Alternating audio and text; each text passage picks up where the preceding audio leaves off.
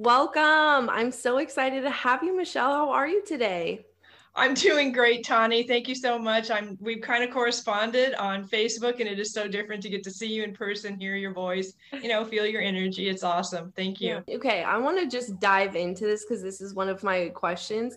So, speaking of energy here, so you put on your guest form that at one point you were a chat psychic. An online chat psychic, yes. Okay, so tell me. So, you know, we haven't fully introduced who you are, doctor of the law, right? So, I'm and then we have this other side that's psychic. So, tell me a little bit about that. Well, it was in a way a desperate times, desperate measure move. You know, I was not able to get a job for whatever reason beyond uh, my understanding and uh, wanted to create some income for myself. And at that time on the TV, uh, California Psychics commercial came on. I thought, hmm, coaching, you know, because I'm I'm a leadership and transformation coach, and I've you know helped people with their emotions and relationships. I thought, you know, coaching, psychic, you know, it, it all involves this intuitive guidance we get from a source. I'll try it. So I ended up being hired by a site that did pretty much exclusively online chat. So it wasn't on the phone. Right. It was through typing but um, that really didn't seem to to change the flow of the connection or the communication at all and i think i did it for around two and a half years wow. and 99.9% of the questions were around when will i meet him hmm. will he call very much almost desperately wanting to be in connection with this kind of soulmate. I'm going to call it fairy tale you know that we've been fed all our lives. Yeah. And so it involved a lot of kind of well you know um, the fact that he's in a prison mm. and is asking you for money isn't really in your best interest. Right. And, you know, this kind of coaching that really, I don't know if you would call it, you know, psychic or right. intuitive or what, but it was fun. It was definitely something new, definitely something I never in a million years thought I would ever do. And mm-hmm. that's the psychic chat experience for yeah. me. And so do you like feel for yourself that you are in a way a healer that you can connect to a higher power to channel for people? I'm going to say yes to that because I believe that we all are. Absolutely. And I believe it's just a, it, it isn't a matter of who has, you know, the most favor by a God who only bestows healing ability or happy ability on certain people. It's something that we're always increasing our opening to receive from uh, where this source is and the infinite love that it comes from. Mm, I love that. And so now, if we're kind of segueing this into your law practice, the, the law consulting, which is so interesting. So before we fully go into that, how was that transition? Because that's going from like, were you already studying law? Who were you at that time while you were doing like the psychic reading? Yeah, uh, at the time I was doing the psychic reading, actually, the timeline is first I got my law degree. Got it. Okay. And after seven times of trying to pass the California bar, I came to accept this may not really be what I want to do. Oh, is wow. you know be like a litigation attorney or that sort sort of a thing. So, how do I want to use my law degree? And for a few years, I worked as actually a paralegal and I did the inside work of an attorney while the attorney went to court. Right. And then uh, during the course of, you know, having a life, I married and moved to Hawaii. Oh, wow. And um, while I was there, it was like, well, now what am I going to do with myself? Mm. And my niece uh, was just beginning to do law school and had a job working for Kaplan Test Prep, who does all of these different kinds of standardized test prep courses, including the uh, LSAT, which is the test you take for pre law before you enter a law school. Got it. And um, she was an admissions consultant. And I thought, wow, if she can do this, I have a law degree, I have this experience. I'm, you know, I'm a published writer. Why, why couldn't I help with these things? Mm. And so um, I posed that question to Kaplan Test Prep and they hired me. Wow. And so I did it for 15 years with Kaplan Test Prep. And I was a law school and a graduate school admissions consultant. And, you know, there came a point where I thought, mm, I'm kind of ready to, to not do this And the clients that I was assigned tend to be ones that uh, maybe other consultants maybe didn't want to work with, or they weren't the ones who were guaranteed to get into a, a school. They were older, mm-hmm. they had low test score, low GPA numbers, you know, maybe English was not their first language. Right. There were various sundry types of little glitches that made them not a sure thing. And yet I would work with them and we'd have results that were, uh, you know, at least to me, rather surprising. Wow. And so I learned, you know, don't try and predict what's going to happen with this, even if you're an online chat psychic, which actually came later. Yeah. But uh, I got so that I just was willing to to get into the the individuality of each, each client that I work with, present that in their essay and their resume, and a, a lot of times we would write an addendum. Mm. And they were getting into schools that their numbers said they should not have, mm. some top tier schools, and I didn't want them to fall through the cracks. Mm. So I self published a book on how to write your law school essays and then how to write your graduate school essays. And then I kind of on my own did some videos. Well, to my great surprise, they were discovered. and people started approaching me to work with them individually. So I've been doing it, you know, as my own individual business for around five years and so this is kind of interesting because you know I, I always love the a good underdog story here right so yes. on one hand i can hear you had this beautiful opening in your career because you were willing to take the underdogs but i'm really curious what do you think what it is about you that had them be able to get into these schools well i think my underdog you know really was just saying oh here's here's another person to add to my tribe mm. you know um, I, I could totally identify but i came to realize fairly early on in doing admissions consulting that the real reason that i was doing it and it was a part-time job it's very seasonal depending on when you know the application season is so it, it wasn't a great you know financial incentive that was going on but where my heart was is I wanted to hear who had almost a calling to ministry. Um, that was why they wanted to go into law school, then become an attorney, and then do this work. Gosh, I have goosebumps as I'm saying yeah. this wanted to do this work in the world that would make the world a better place. Yeah. And working with those people was just so invigorating for me. And I felt like, and that was before now, it's just you know, every year it increases more. We need you in the world. Mm. You know, we need you doing protecting the environment environment through environmental law. We need you advocating for human rights and immigrants through immigration law. We need you being social justice attorneys and standing up for people of all sorts of colors or disabilities or genders or whatever we are. I'm helping people go to better law schools than I went to and people who are for the most part probably going to pass the bar and go on and have a, a career as an attorney which I didn't have.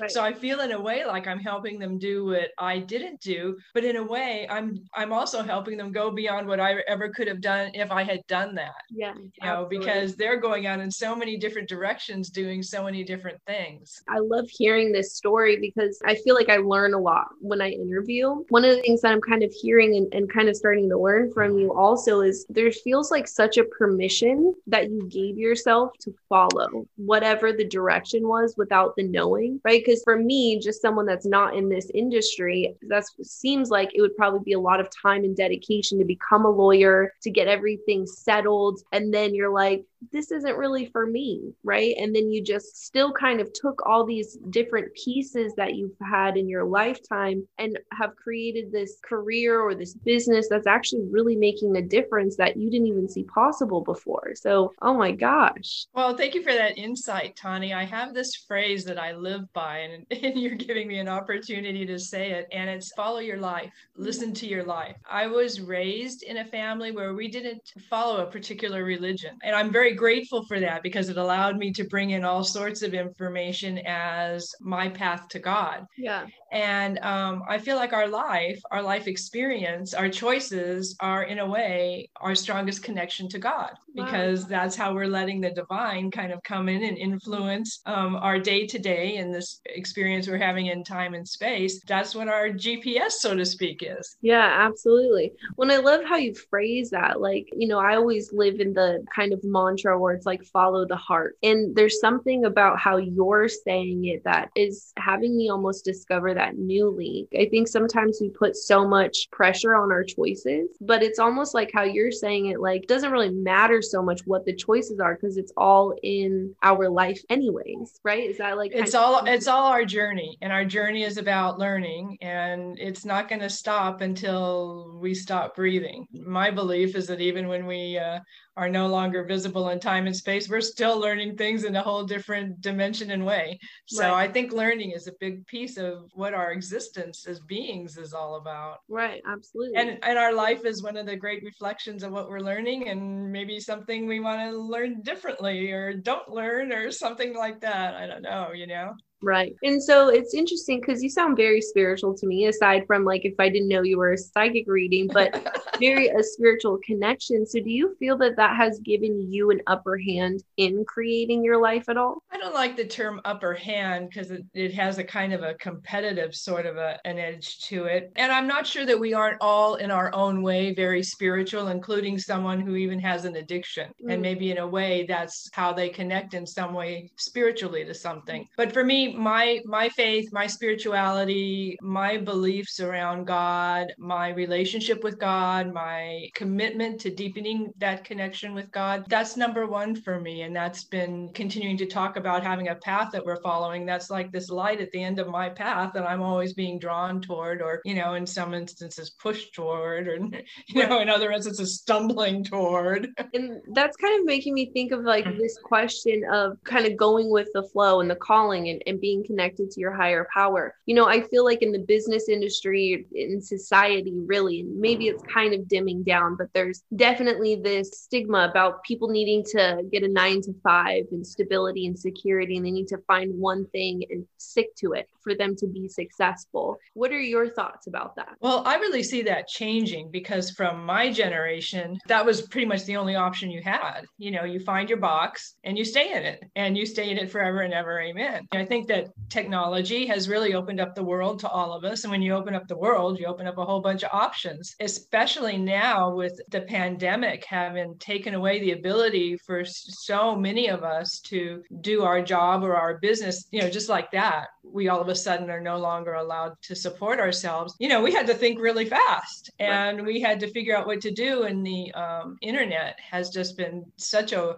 a wide array of options for that that you start a business here you start another business here you do what you do and in the meantime you're kind of uh, revealing all sorts of different facets about yourself for other people to see and you to learn from. Yeah absolutely. And yeah so, so uh, to me I, I, I see it as as uh, kind of almost the new way of life is people are doing lots of different things to in a way not only create income but to express their true selves really. So you know me being 27 from how you're saying about about how you kind of grew up in a, a time where that what nine to five was your only option. And now you're also experiencing people being able to have a lot of options. Do you feel on one hand that it could cause maybe like a different kind of impact? Like on one hand, it's really awesome that now we have more freedom to choose and to explore all these different areas of life. But do you think on one hand that might leave people like overwhelmed that they have so many options? I think there's a an opportunity to discover about yourself there because there are people who the the box, so to speak, the one job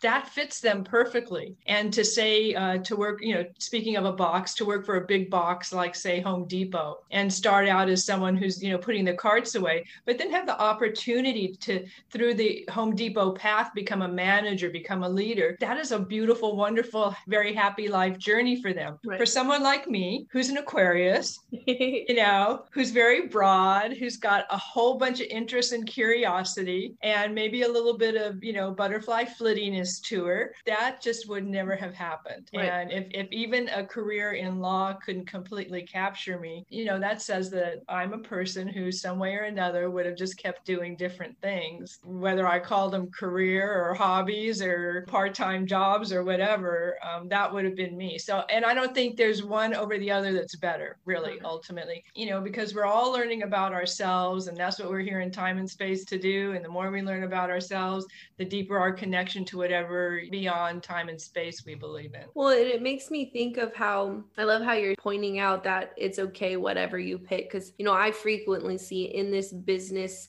especially with like when it's spiritual business mixed together, it's really about like people they should start their own business and be in their alignment and be in their truth. But it almost negates the people that are like i just want to work for somebody or i just want this simplicity for myself. So i love that you brought that up. No matter what people choose it all works as long as it's good for them. Yeah and bottom line is and and and this is a, a perspective that comes from being older is you know who i am now and who i was in my 20s and my 30s you know and onward. In a way totally totally different person. Mm. And in a way, I'm just a bigger expression of that. Oh. So to think that who and what you are now is going to completely and totally encase you, define you, constrict you until you're no longer breathing is it's just not true. Right. And that's one of the things that I really like about law. A question that I get asked a lot is, you know, do I have to have a pre law degree? Do I have to have, you know, what law courses should I take? And the thing about law is that you don't really have to have come from a legal background. You know, they'll look at that if you did and they'll see, okay, they've already got this. But what they're they're also looking what an admissions committee is also looking for is this this passion for what you're going to be doing afterwards and um, an openness to learn right. and if they see someone who's maybe been already you know i'm, I'm already an, a paralegal or an intern or you know i'm already doing the work of an attorney so i dare you to teach me anything new they don't like that kind of an attitude right. but someone who's coming maybe from a psychology background or right. even from you know a liberal arts background and and it has this new perspective to bring into the field of law and carry forward as a unique voice that's something that's really exciting that you can use a law degree to really help uh, better yourself. One of one of my reasons for going into law school. and it's not a very you know lofty one is that um, when i was younger my my appearance was more you know kind of soft and cute hmm. and i had been you know kind of out dating and doing you know some things like that and i had the feeling that you know i wasn't being taken seriously partially because of my appearance Right. And so I went to law school to prove to people that I was smart, you know? But in a way it does add a certain amount of weight right. to you know who and what you present yourself as to say well i'm a law school graduate. Well i'm a juris doctorate. Well i have you know because it shows that especially for those of us that have a, a really strong spiritual side or spiritual calling to us that we're in both worlds. Right. You know we know what it's like to have intelligence. We know what it's like to follow laws to have laws that maybe we bump up against and want to change. And we have this other side to us. So yeah. in a way it's, it, it can present some great balance to the image that you present to have a law mm. degree i think yeah well and it makes me want to ask the question you know because i as i do like my own spiritual healing and getting really like the soul versus the ego right? Mm so you know when you shared why you started law school which is such a fabulous story when i really think about it. And but it, it's also like how do you distinguish like in those moments? Is that like your ego that wanted that validation and like that stamp of approval from people? Or or do you feel like now that you're looking back it was always meant for you to have it be this way well one of my my personal buttons i guess is i i'm very much against the war against the ego mm. that we we set up in ourselves there is no reason for us to be fighting with any part of ourselves mm. so if there's a part of us that thinks i really need to be this that the other and look this way to that i don't care if it comes from your ego i don't care if it comes from your serial killer side i don't care if it you know comes from who you think is the saint part of you when you look at all of you you know there really isn't all that much difference. The lines start to blur between them all anyway. And there's lessons you know there's lessons from every choice. And that's ultimately the reason that we're here. And that's ultimately the reason for the journey. So my big belief is to stop fighting with yourself. Mm. you know accept yourself. The definition of love that i use that it, it just really literally changed my life. It comes from gay hendricks one of my mentors. And it's uh, the definition of love is to be willing to be in the same space as so if mm. you're willing to be just simply be in the mm-hmm. same space as this part of you that's telling you you're wrong for doing doing this. Well, when it gets that attention, you may find out that it goes quiet and actually turns into a rather supportive cheerleader for what, you know, it was at first arguing against. Yeah. And it's usually a very young voice. Yeah. You know, that started in childhood and didn't know any better. And this is how I thought it had to survive was to protect you in this way. But, you know, love all these parts of you, the messy parts. Oh my God, I look like crap today. Well, gosh, crappy me. I hope I mm-hmm. stink as bad as I look. You know, I mean, right. just accept, just accept, just be willing to be in the same space as because until we can be in the same space as all of these messy parts of us, no matter what type of words we think we're saying or what type of activism we think we're doing, we are not really being with being in the same space as holding in our hearts others. You know, so yeah, I don't like the war with the ego. Yeah, and I appreciate you bringing this to the conversation because you know, as someone that's in coaching, like I'm constantly talking about healing your your limiting beliefs. But it's interesting what you're saying because I have it like the ego is a problem. The ego is what keeps business owners and people in situations that don't fulfill them because it's the ego. So it's such an amazing perspective to hear where not that I haven't heard that before, but maybe just haven't been open to it before, where there's I can see now how if we really did, you know, when those limiting beliefs come up or the ego is fight or flight mode, if there was love and compassion for that part of ourselves, how much of a difference that would make. Yeah. And the thing I love about that definition of love is it doesn't mean you have to like it. right. It doesn't mean you even have to understand it. But what it's really calling you to do is to be in the same space as it, which is to mean give it your loving attention. So, you know, for example, one of the things we tend to associate with ego is this this idea of conceit. Mm. So I'm really good at being a lawyer, say. You know, say first of all, you're thinking about yourself, and especially even now, if you're a woman. I'm really great at being a lawyer. I'm the best lawyer there ever is. I should have more clients than anyone. We'll label that, oh, that's a person who's egocentric. Or we'll label that voice, oh, that's my ego talking.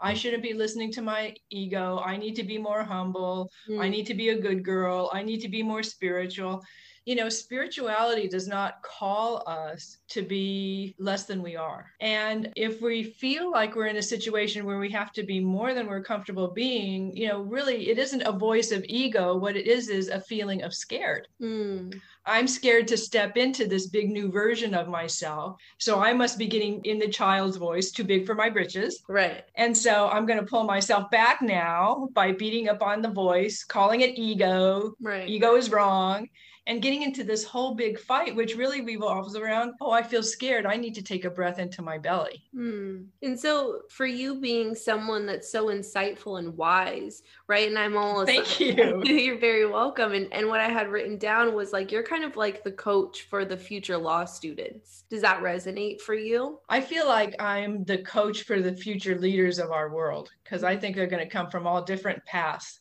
Right. And the number one thing and oh i'm getting chills again. So this means it's like really true at least for me. The number one thing that's going to make the true leaders of the new way of living is going to be their commitment to what is true. Mm. and that's going to really ultimately mean what's true for them. Now it could be something as simple as i love to garden. I know when i have my hands in the earth. You know and i'm not saying this is for me. I'm saying that this is who one of the leaders is going to be. I i love it when i put my hands in the earth. You know when we've destroyed the planet someone like this who comes from a simple little I have a balcony garden and like putting my hands in earth still is going to teach us what we need to know to be able to survive on the food that we're going to have to grow ourselves. Yeah. So anyone who has a passion that's a truth for them that when they say, well, you know, I work in the earth and when I have my hands in the earth, I'm feeling like I'm touching the root of God, you know, mm. when they feel like this is something that connects them to the all it is, even if it's something that we consider to be as simple as gardening, we're going to start gravitating to that person person and listening to them and listening to the solidness of them right. and starting to learn from that rather than you know the the political or the agenda driven or the you know label calling voices. Right.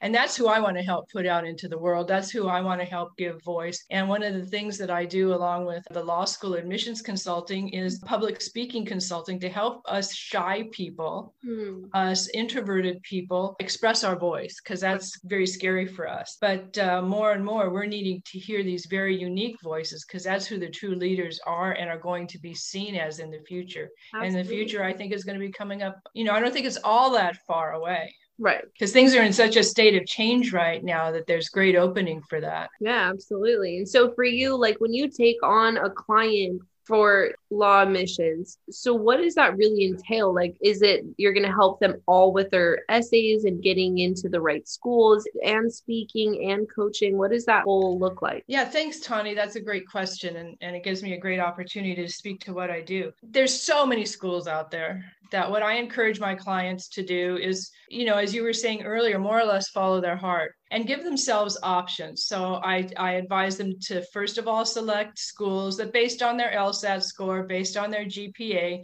seems like a reach. Mm. You know, maybe it's a top tier school, but their heart wants to go to USC, for example. Pick a few of those because either writing an addendum or how we write the personal statement, we can kind of get around the numbers to some great extent. Second is to choose some schools in the in the area where based on the numbers, it looks like a pretty possible thing that could happen. Mm.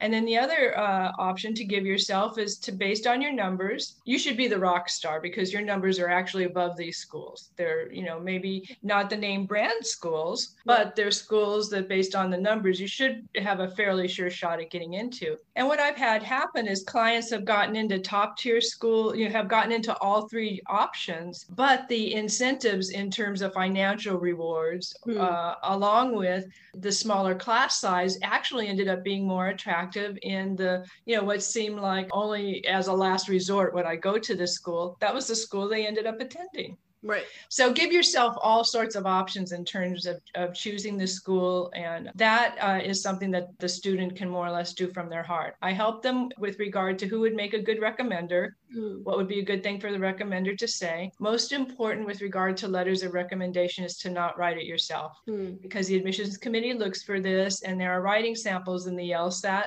that you do that they compare it to. They can tell in oh, your wow. essay. So, I mean, you know, they it, it's something that can be identified and then your right. credibility is totally shot. So don't right. do that. Then from there, uh, we structure the uh, resume. Mm. The law school uh, admissions resume is different than an employment resume because you're not applying for a job. So the first thing they aren't really interested in is your employment background. Right. It's your academic background. That should always be the first section. And then there's a certain way of ordering bullet points and having sections for if you have done something that's law related or you know something that uh, shows leadership qualities. Mm. Those would be things you'd want to be sure and draw out. Then we work on the personal personal statement, and the personal statement is the most important part of the law school application. And the reason for this is because it's the only place in the application where you have control over what is said about you. Right. Even in a letter of recommendation, if a professor says they're going to write something, you know, really positive and flowery, I've had instances where they actually did not. Right. And I don't know if it's because they got confused or what or it turns out to be a little bit more generic than it is really you know positive and supporting. So i, I have a, a, an actual format that i advise my clients to follow. When we work on it together we follow that. Again we're we're more or less still encouraged to be very humble. Right. And the personal statement is not the place to be that Right. The personal statement is not that you want to brag about yourself all over the place, but you do want to show your strengths. Right. And it's really important to do it uh, differently than you may have done, say, as a bullet point in your resume. I helped my attorney work on this case and interviewed clients. What you want to do then in the personal statement is take out when I was interviewing this this particular client, this insight came out that I then uh, added to the pleading that ended up helping us get this result. Right. So that would be where you would draw out that story from a bullet point on a resume, but not just say the same bullet point. You do that in the essay and then provided the school in their uh, you know requirements on the uh, application allow it if your numbers have been low we would write an addendum. And there's a you know certain structure to the addendum. And i've seen all sorts of top tier schools be really open to addendums. I know that was the only thing that changed their mind about this student because otherwise even with the personal statement they had to have read it because the numbers the alone didn't look good. And then fill me in here. What's an addendum? An addendum is just, you know, something in addition to the personal statement or the, you know, the other things that you've that you provided, you know, the resume, the letters of recommendation, the transcript. Uh, and and basically what it says is, you know, I want to point out to you, I want to take this opportunity, you know, make it polite. Um, you know, I want to, you know, thank you for this opportunity to point out to you that my LSAT score, for example, is not the best reflection of my ability to perform in your program. Mm-hmm. And then, you know, there may be different reasons for that. Standardized testing may never have been a strong suit, or that's just not, you know, something I'm good at, or, you know, whatever, whatever version might come up. You know, there have been instances where people had a death in the family or something that, you know, some, you know, I'm sure there's all sorts sorts of pandemic related. My life turned totally upside down on that day. Right. But then from there, what you add is, you know, if you take a look at my professional experience, if you take a look at, you know, this particular thing that I did, if you take a look at whatever you want to draw their attention to that really shows your ability to be an excellent addition to their law program, then you draw their attention there and then you end it really short and sweet with, you know, thanks for giving me a chance. I really want to go there, sort of a thing. And so, how, because I want to dive into Dr. Michelle here. So, where does that come from? Tell well, me. Well, um, yeah. So, you know, when you graduate from law school, you get a Juris Doctorate and you are a doctor. Oh, okay. I did not know that. Yeah. So that's the way that goes. And, you know, for most of my time, I've been very, I wouldn't say embarrassed of it, but definitely not proud of it. Really? And um, so I never used it. I never really mentioned that I graduated from law school, even though that was one of the person, you know, reasons that I did it was to have the bragging rights to say that right. I did it. I don't know. Somehow, yeah, I lacked the confidence to really own it. Mm.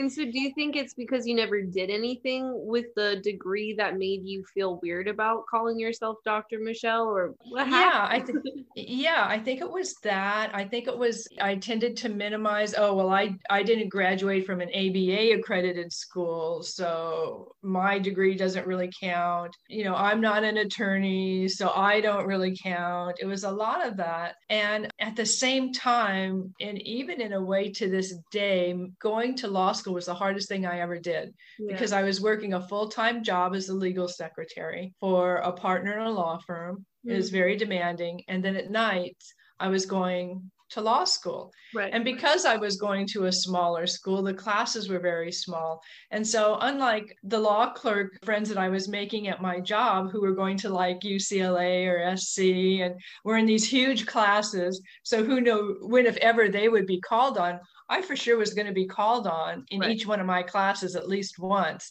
which meant I had to be somewhat prepared, which right. meant along with working, along with attending class, mm-hmm. I had to really study and and be prepared to be called on. Yeah. So it was very hard and it was very demanding on me. And if I had a, a vacation from school, it just meant I could sleep a little bit later before I went into work. If I took, you know, two weeks off from work, it meant it was finals time at school. Right. So there was never really a true vacation from anything either. So it was really a, a, a, hard thing that I did and that I did it and then I paid for it myself. Inside myself, way, way down, mm. was, you know, a, something I was proud about. Yeah. And then, you know, again, it's one of the reasons that, you know, I don't like the war with the ego. You know, it felt too egotistical to be really proud of myself.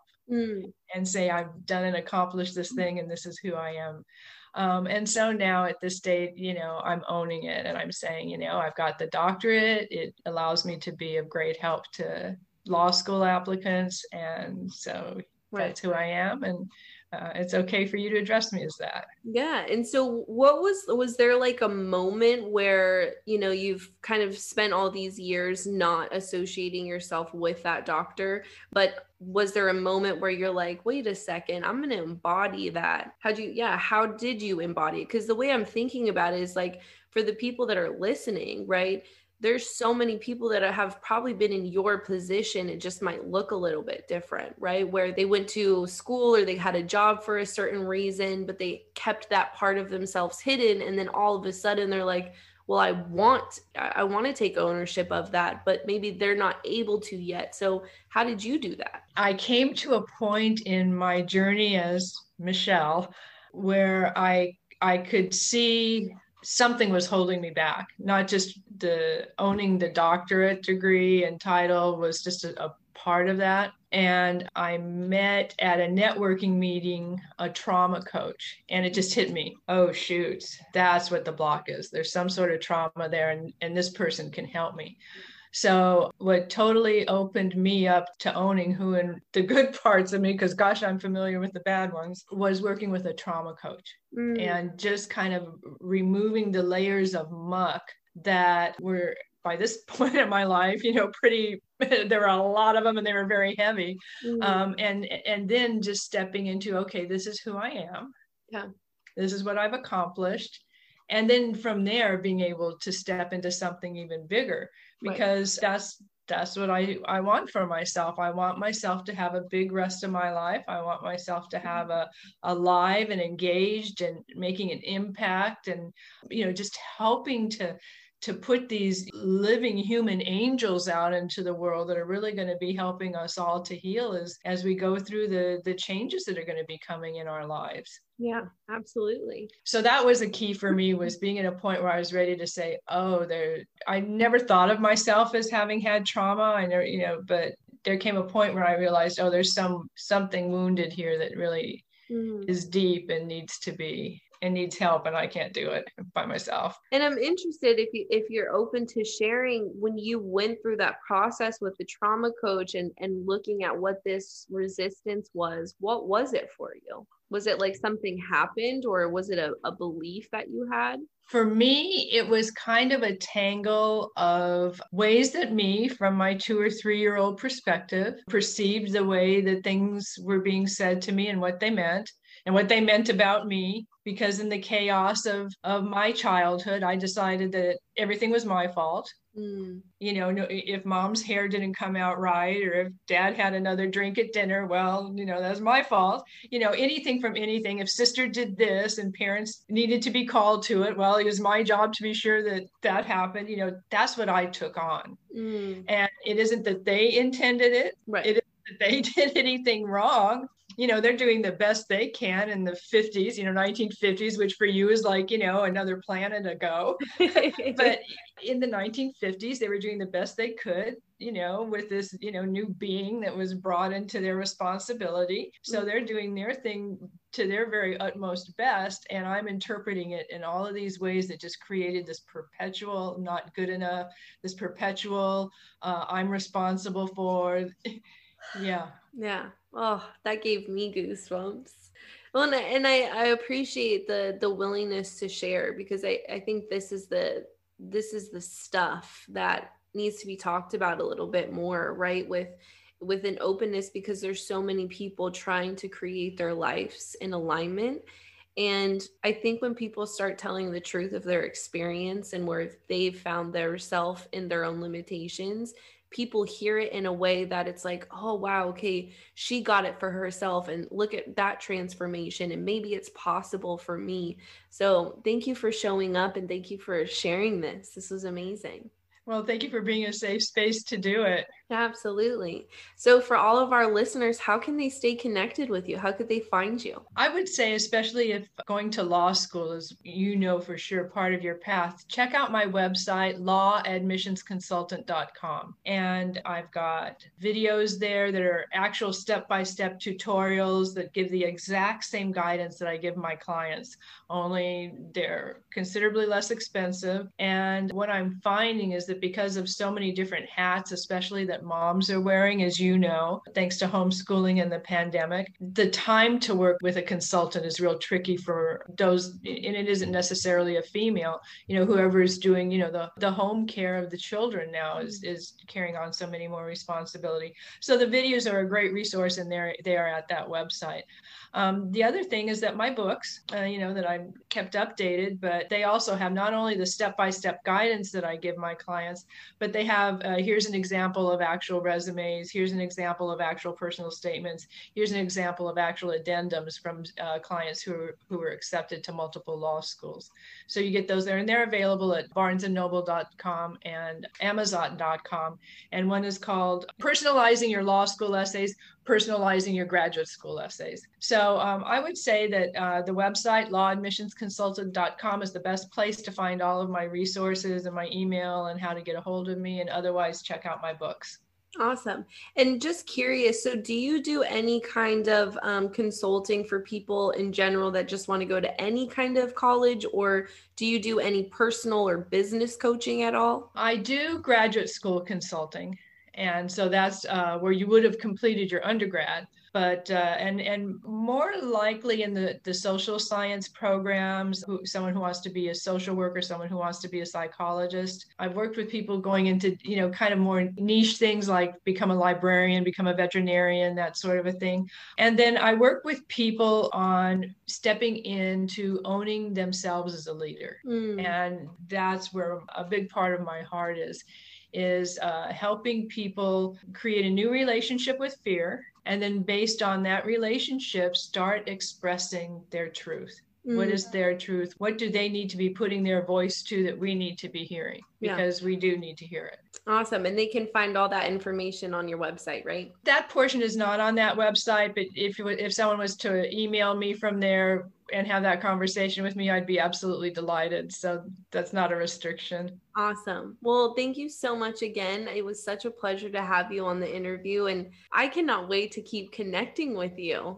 I feel very excited about that possibility as well, Tawny. I'm looking forward to it. Thank you so much. You're very welcome. Have a good day. You too. Thank you.